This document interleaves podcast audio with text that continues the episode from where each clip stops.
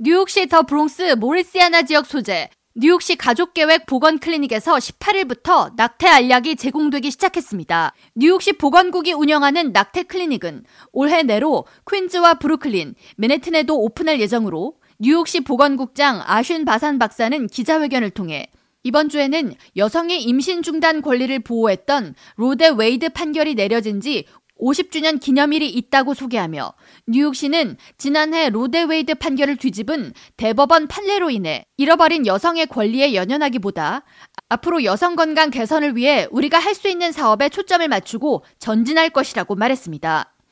이어 뉴욕시가 운영하는 낙태 클리닉은 이민 신분에 관계없이 사는 지역이 뉴욕주 이외의 지역이어도 모든 여성이 이용할 수 있다고 설명하면서 해당 4개의 낙태 클리닉에 연간 최대 만 개의 낙태 알약이 배포될 것이라고 덧붙였습니다.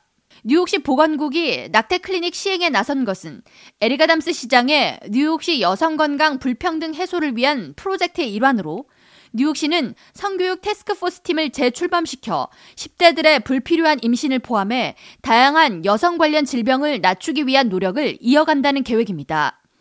아담스 시장은 뉴욕시 흑인 여성들의 고혈압 발병 비율이 41.6%로 백인 여성 20.6%, 아시안 13%에 비해 지나치게 높은 점, 또한 흑인 산모의 사망률이 백인 산모에 비해 9배가 넘는다는 점 등을 들며 뉴욕시 여성 의료 불평등을 해소해 나가겠다는 계획을 밝혔습니다.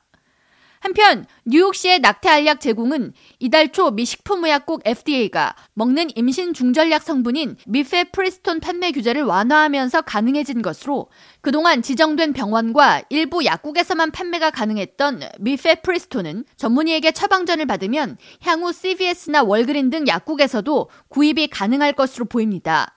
다만 지난해 여성의 낙태권을 보장한 판례인 로 대 웨이드 판결을 대법원이 폐기한 후 대형 소매약국 체인에서 낙태약을 판매하는 것은 임신 중절 합법 여부에 따라 주마다 다른 판매 정책이 적용될 것으로 예상됩니다.